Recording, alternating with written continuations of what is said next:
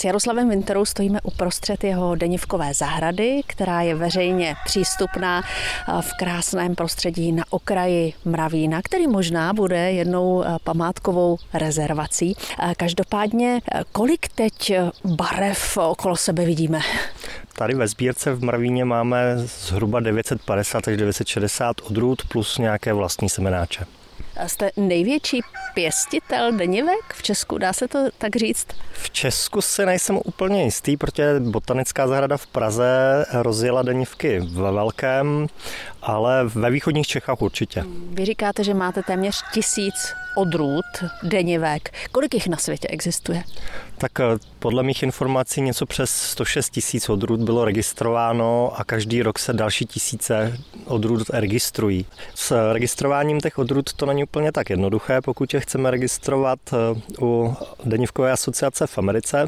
Tu rostlinu musíte popsat a hlavně musíte odevzdat tři vzorky výpěstky poslat do Ameriky a teď je to složité v tom, že je vlastně kvůli eh, jedné karanténní chorobě zákaz převozu denivek z Ameriky do Evropy a z Evropy do Ameriky. To denivkové ústředí, když to řeknu takhle laicky, je jenom v Americe? Pro celý svět je jenom ve Spojených státech, ale tady Evropa eh, tím, že teďka se jakoby musela izolovat od Ameriky, tak má svoji asociaci a i Česká republika má svoji asociaci Glatiris, takže i tam se dá jakoby registrovat. Denivka, jak už z toho názvu eh, vyplývá, je záležitostí jednoho dne, někde jsem četla? Určitě, i když jsou odrůdy, které už zvládají kvést téměř dva dny, ale denivka vlastně je jakoby denní lilie. Eh, anglicky daily lease, tag lilia, liliověc, pořád to lidi mají spojené s tou lilií a co jeden květ, tak to jeden den kvetení. Ale ono, když se to vezmete, tak jeden trs mývá třeba 200 poupat, takže člověk ani nezaznamená to, že ten květ už odkvetl a kvete nový. Eh, ta škála pestrosti eh, předpokládám, že je od eh, bílých po karmínově temné. Hmm. Jakou tu pestrost máte vy? Tak bílí jsou docela vzácní, takový ty čistě bílí smetanový, ale samozřejmě bílí jsou. Jediný dvě barvy, které zatím nikdo nevyšlechtil, je černá a taková ta krásná modrá. My stojíme ve vaší zahradě, ale tamhle na dohled je vaše pole, kde jste denivky už taky začal pěstovat? Ano, nechali jsme si vrátit eh, pole od družstva, asi 12 hektarů nebo 10-12 hektarů.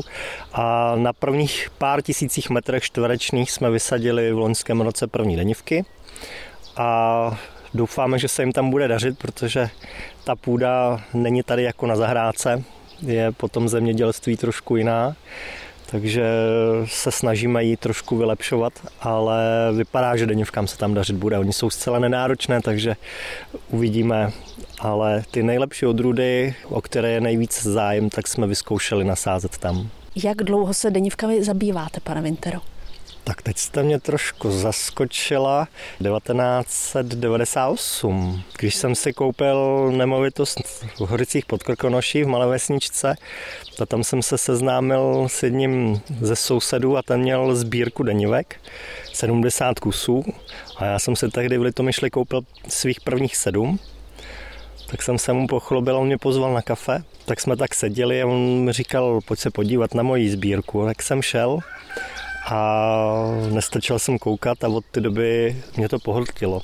Ono, eh, řada návštěvníků, kteří k nám přijedou, tak eh, propadli tomu sbírání denněmek úplně podobně, protože je to nakažlivý.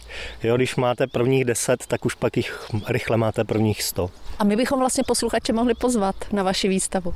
Určitě můžeme. Výstava se bude letos v Mravíně konat po 13. a začínáme 9. července a končíme 17. července.